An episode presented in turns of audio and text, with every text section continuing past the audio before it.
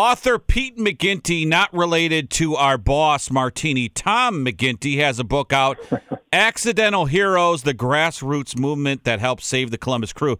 And it really is a remarkable story. I've never heard anything like this in my life of how a group of 19 guys and, and one gal, 18 guys and one gal, can form a group to save a major sports franchise. And Pete wrote a book about it. Hey, Pete. Hey, Torg, how you doing? Uh, Good. Two, two, two, gals, by the way. Two, two gals. I'm sorry. I didn't want to shortchange okay. one of the gals. But, you know, I know Morgan Hughes, and when this first started, I reached out to him, and we put him on the air, and we talked about it.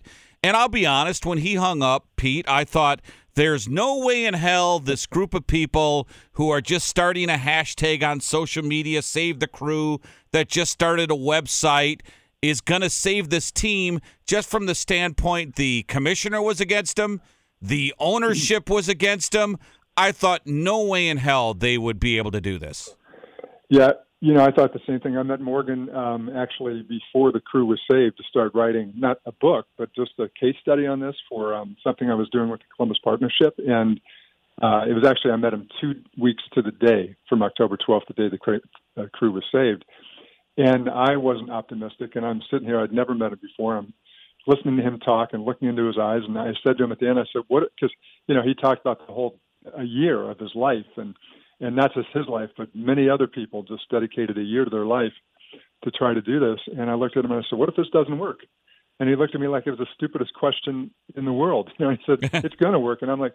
I walked away. I, I came home and told my wife. I said, "I'm worried about this guy because I don't know what's going to happen to him if it doesn't work." But uh, you know, they, they fought against the machine. They fought against all odds, and uh, you know, never before in in 100 years, 50 sports franchises in North America have up and left, and never before has a community impacted uh, a result like this. And it's just remarkable what they did. Do you? And, and, the book is great, and I started reading it over the weekend. What were some of the steps when you when you get people who don't know how to save a team, and of course you use social media and you open up websites? But who was there hmm. anyone in the business community that reached out to them to kind of guide them along the way?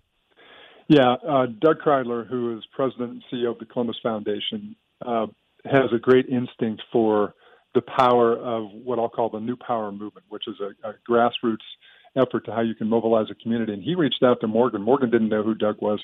He uh, he had met uh, Jeni Britton Bauer from Jeni's Ice Cream. Morgan had at the rally, which was just uh, the Sunday after they announced the crew might be leaving. And uh, Jeni knows Doug, and Jeni texted Morgan and said, "Hey, a guy named Doug Kridler is going to call you."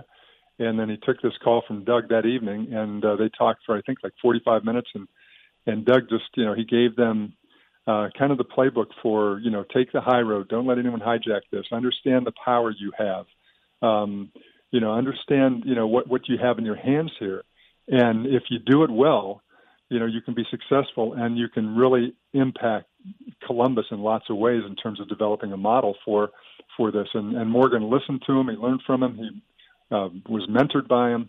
And uh, I think that really, uh, first and foremost, had a lot of influence. Then, of course, over time, you know, Morgan and the Save the Crew folks met uh, Alex Fischer with the Columbus Partnership and some other business leaders. And, you know, there, there was already, you know, the mayor and Alex and Doug, they were already working to save the crew also. But the fact that the New Power movement was so strong, it really held the business leaders and, and our and our political community. It, it held them to a standard of you've got to do your part. You've got to be right here with us and not give up.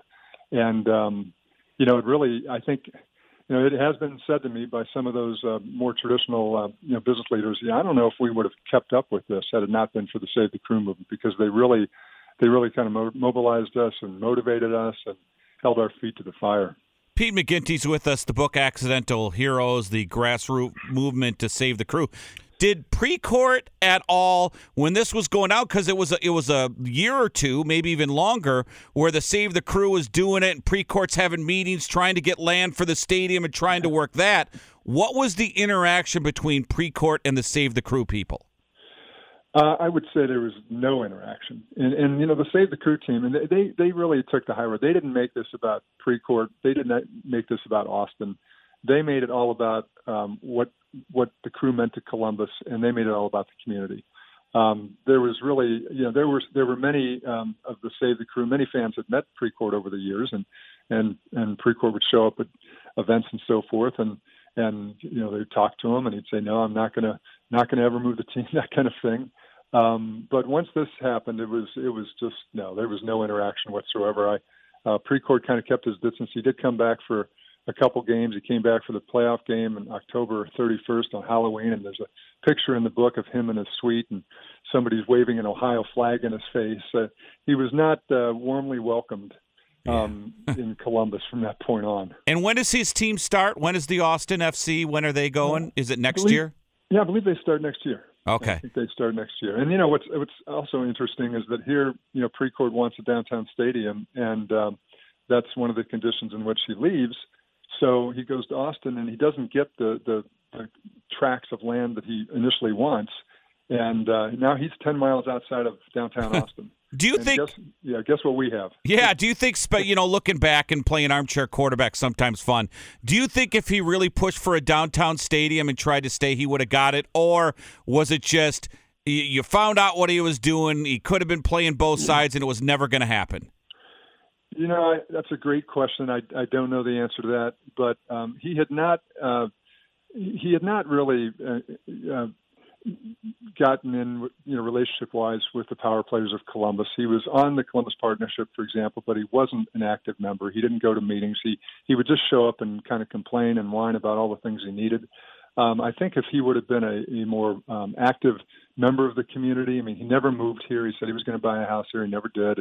Um, he came to very few games, so he wasn't an active and visible member of the community. Had he been, uh, I think that the business community would have been much more, and the political community would have been much more um, apt to support a downtown stadium uh, for for all the right reasons. But you know, it's funny how this works. You know, the same thing happened in Cleveland. Same thing happens in other markets. The team leaves, and then it's like, oh shoot, we want a team again. You know, we better build a downtown stadium. Somehow, somehow markets come up with the with the funding and the money.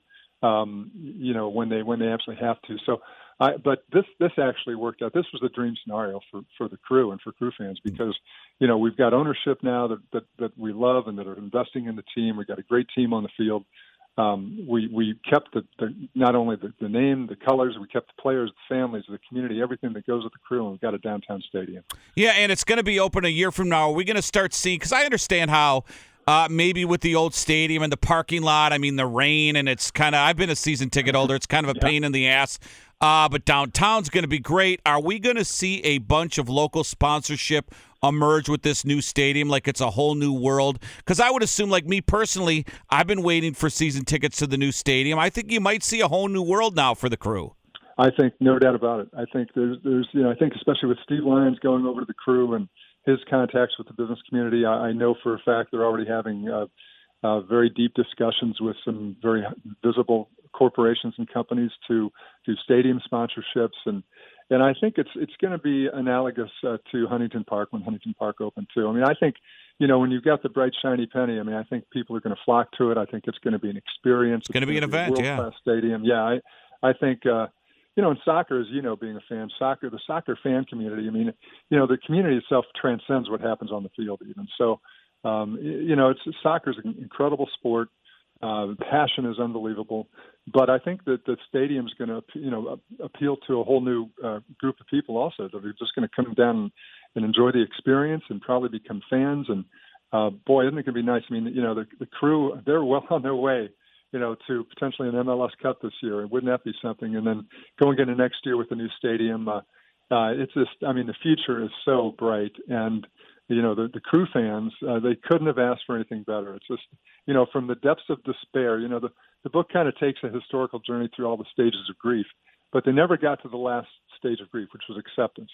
You know, they turned their they they went through anger and despair and depression but they turned their anger into activity and they they use that instead of getting to acceptance they would never accept this they were going to fight basically we're going to fight till the death you know and they, Yeah. they weren't going to give up Did- um, Did they so- get anything? Did the Save the Crew people, like I know the fifth line people with the jackets got season tickets to use the line.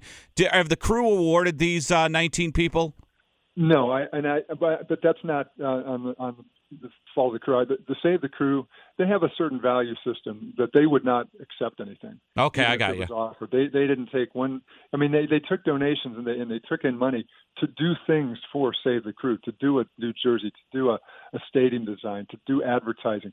But they, in and of themselves, as, as an organization, did not take a dime. Okay. Uh, and they're not getting a dime from this book. In fact, one thing for the book 10% of the proceeds from the sale of this book goes back to the Community Assist Program, which funds tickets for immigrant and refugee children to be able to go to games. So, and that's a that's a movement and a, and a program that the Save the Crew uh, group started and, and runs. But it, they don't they don't get a dime from anything. Uh, they're, they're very careful about that. Um, you know, this is not a, a for-profit or a money-making venture for them. This is a passion venture. How do we get the book? You get the book by going to my website, which is savethecrewbook.com, savethecrewbook.com, uh, and it's also available on Amazon. I think currently on Amazon it says out of stock, but you can still order on Amazon and you'll get it. But uh, again, you can order it directly from my site, and I'll get it out to you in a couple days. A tremendous story about this city and the city's history. Uh, Pete, thanks for coming on, man. We appreciate it. Torg, thanks for having me. Appreciate it.